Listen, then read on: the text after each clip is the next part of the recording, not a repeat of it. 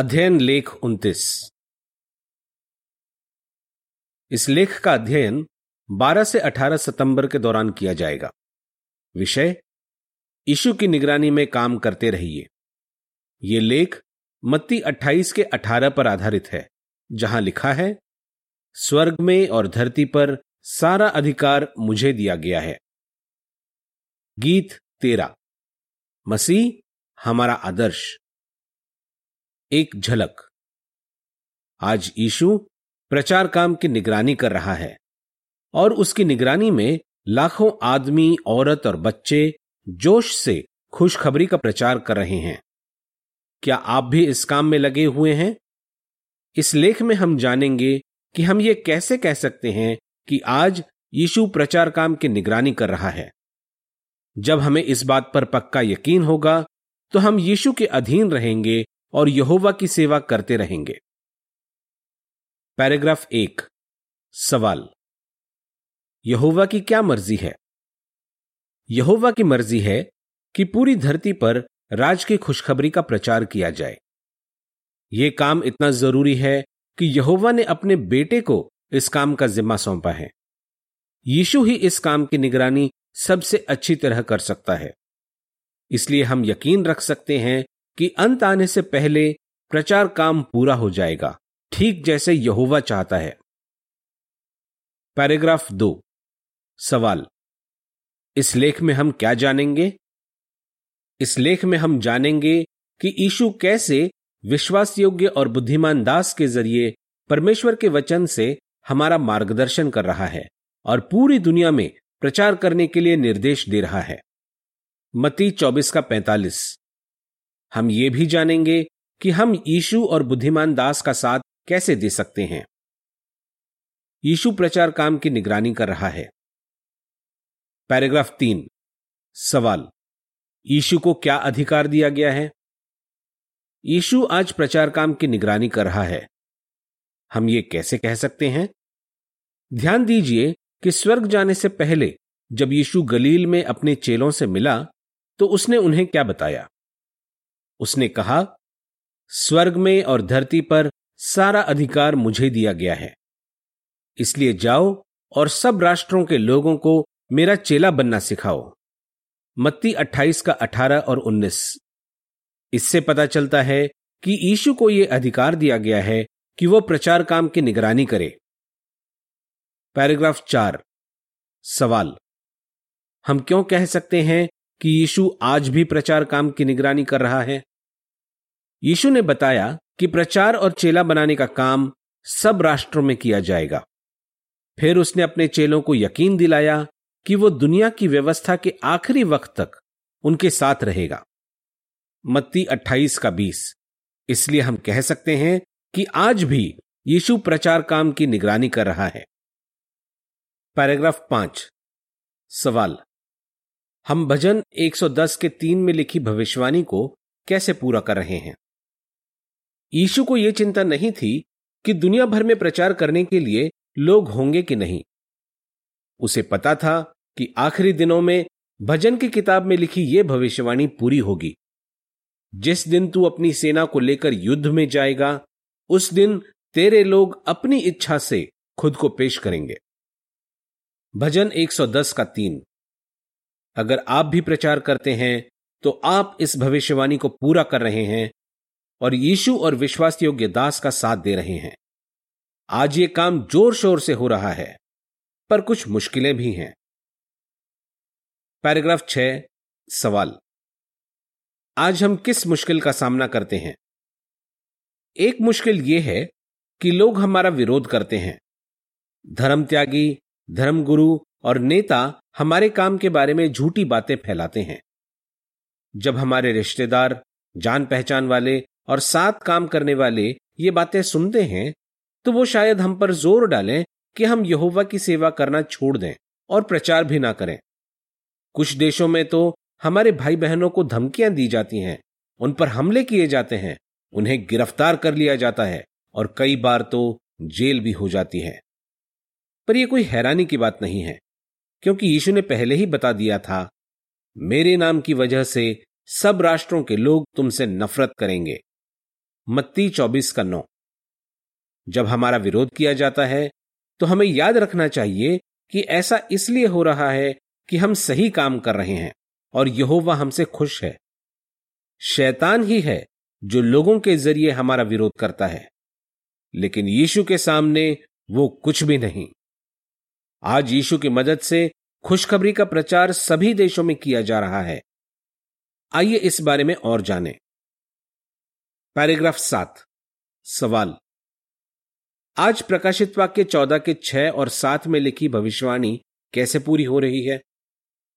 आज दुनिया में लोग इतनी भाषाएं बोलते हैं कि उनकी अपनी भाषा में खुशखबरी सुनाना एक और मुश्किल है। पर यीशु ने प्रेषित यूहन्ना को दर्शन में बताया था कि आखिरी दिनों में हर भाषा के लोगों को खुशखबरी सुनाई जाएगी।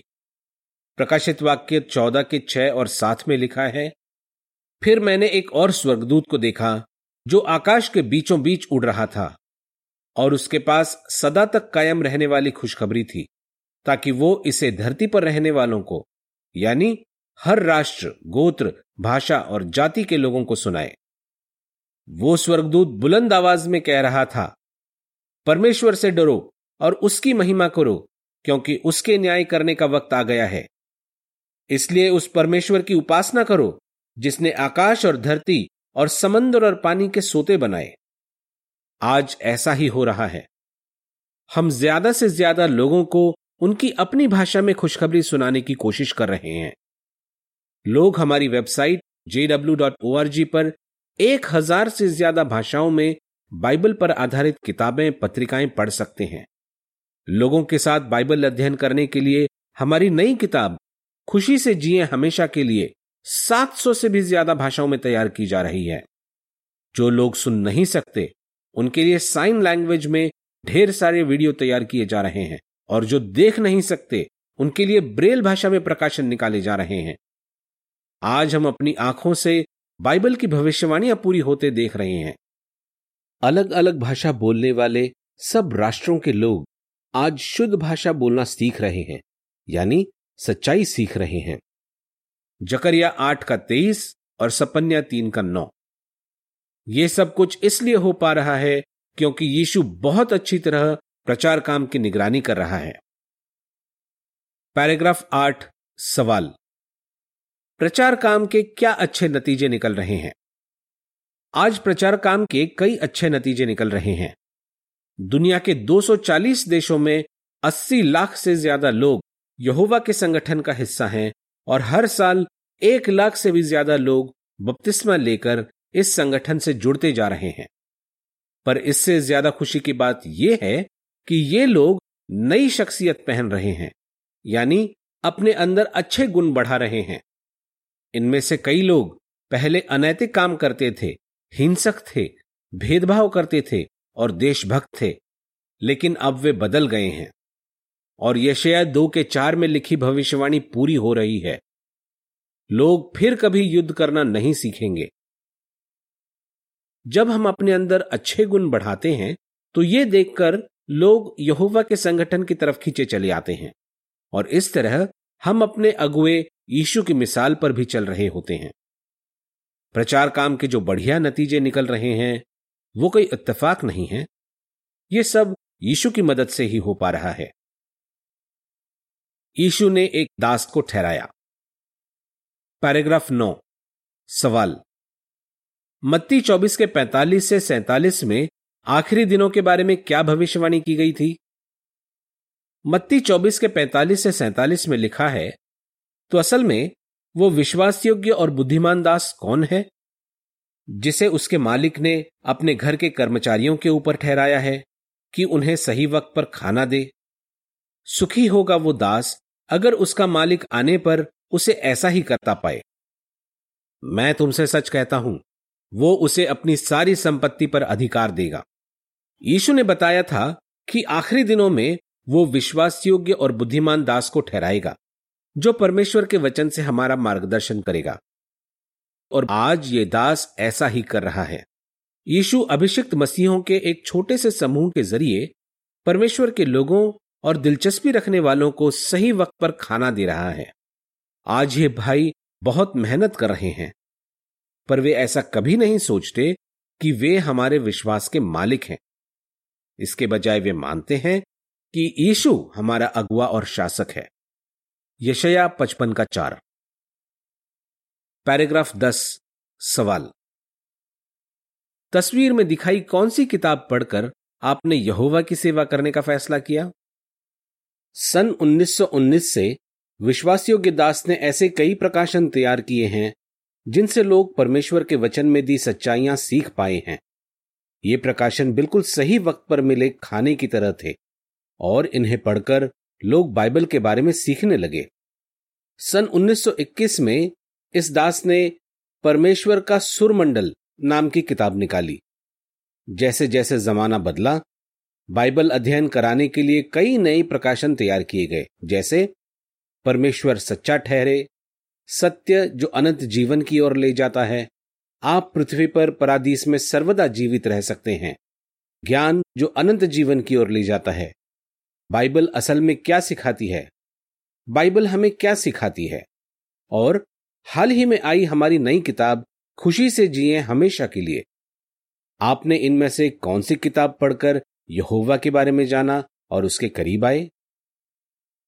पैराग्राफ 10 से जुड़ी तस्वीर का शीर्षक 1946 परमेश्वर सच्चा ठहरे, 1968 सत्य जो अनंत जीवन की ओर ले जाता है, 1982 आप पृथ्वी पर परादीस में सर्वदा जीवित रह सकते हैं, 1995 ज्ञान जो अनंत जीवन की ओर ले जाता है, 2005 बाइबल असल में क्या सिखाती है, 2015 बाइबल हमें क्या सिखाती है, 2021 खुशी से जिए हमेशा के लिए। पैराग्राफ 11 सवाल। ये क्यों जरूरी है कि हम सब यहोवा और बाइबल के बारे में अच्छी तरह सीखते रहें? सिर्फ बाइबल विद्यार्थियों को ही अच्छे खाने की जरूरत नहीं है, हम सभी को यहोवा और बाइबल के बारे में अच्छी तरह सीखते रहना है। इसी बारे में पौलुस ने लिखा, ठोस आहार बड़ों के लिए है। पौलुस ने यह भी बताया कि जब हम ये खाना खाएंगे और सीखी बातों के मुताबिक काम करेंगे तो हम सही गलत में फर्क कर पाएंगे। इब्रानियों 5:14।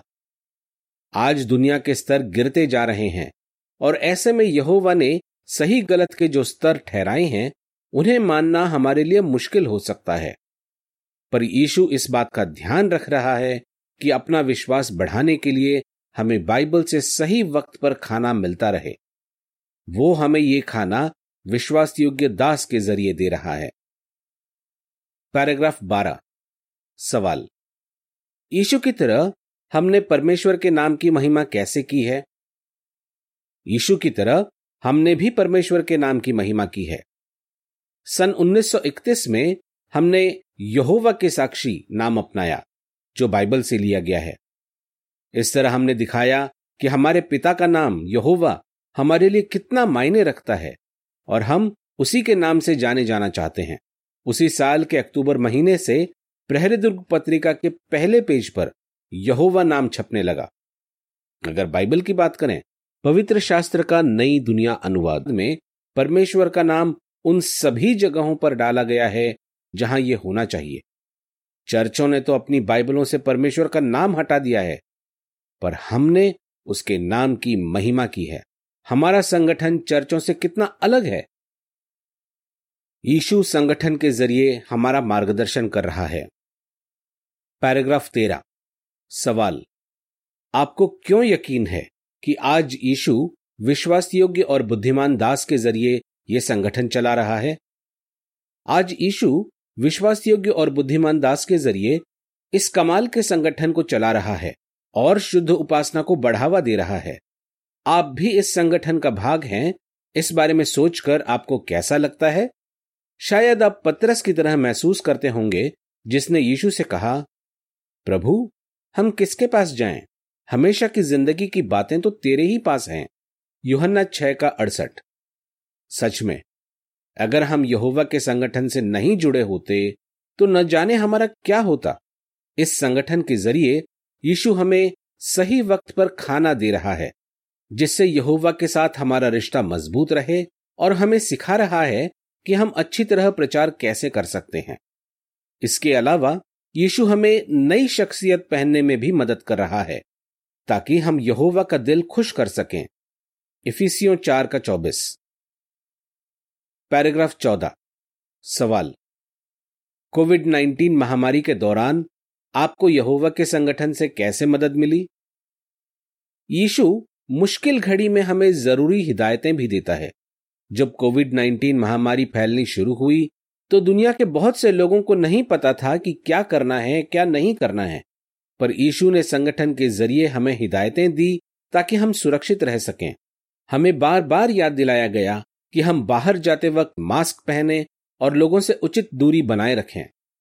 प्राचीनों से भी कहा गया कि वो मंडली के सभी भाई बहनों का हालचाल पूछते रहें और इस बात का ध्यान रखें कि सबके पास जरूरत की हर चीज हो, सबकी सेहत अच्छी हो और सभी यहोवा के करीब बने रहें। हमें शासी निकाय की तरफ से रिपोर्ट भी मिलती रही जिनमें कई हिदायतें दी गईं और जिनसे हमारा हौसला बढ़ा। पैराग्राफ 15 सवाल क महामारी के दौरान सभाएं चलाने और प्रचार करने के बारे में क्या हिदायतें दी गईं? सवाल ख इसके क्या नतीजे निकले? महामारी शुरू होने के कुछ ही समय बाद हमें इस बारे में भी हिदायतें मिली कि सभाएं कैसे चलानी हैं और प्रचार कैसे करना है।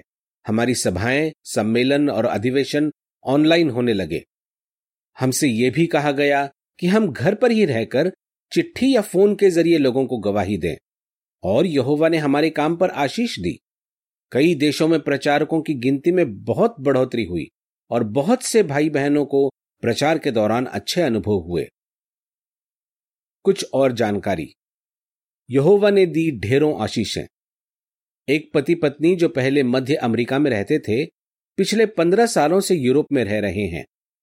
जब महामारी शुरू हुई तो उन्होंने सोचा कि वे मध्य अमेरिका में अपने रिश्तेदारों और जान पहचान वालों को गवाही देंगे, इसलिए उन्होंने उन सब को कुल मिलाकर 200 से भी ज्यादा मैसेज भेजे।